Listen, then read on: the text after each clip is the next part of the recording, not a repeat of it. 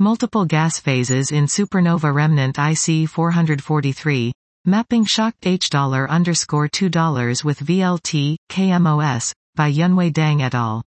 Supernovae and their remnants provide energetic feedback to the ambient interstellar medium, ISM, which is often distributed in multiple gas phases. Among them, warm molecular hydrogen, H2, often dominates the cooling of the shocked molecular ISM, which has been observed with the H2 emission lines at near-infrared wavelengths. Such studies, however, were either limited in narrow filter imaging or sparsely sampled mid-infrared spectroscopic observations with relatively poor angular resolutions. Here we present near-infrared, H and K band, spectroscopic mosaic observations towards the A, B, C, and G regions of the supernova remnant, SNR, IC 443, with the K-band multi-object spectrograph, KMOS, onboard the Very Large Telescope, VLT.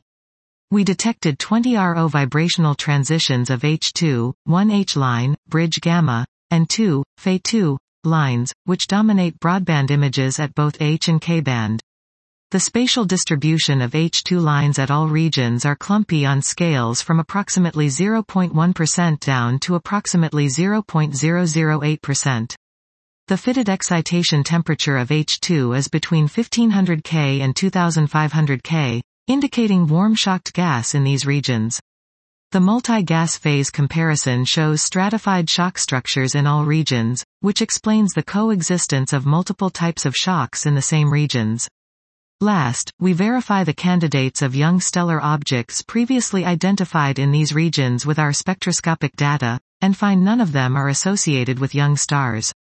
This sets challenges to the previously proposed scenario of triggered star formation by SNR shocks in IC 443.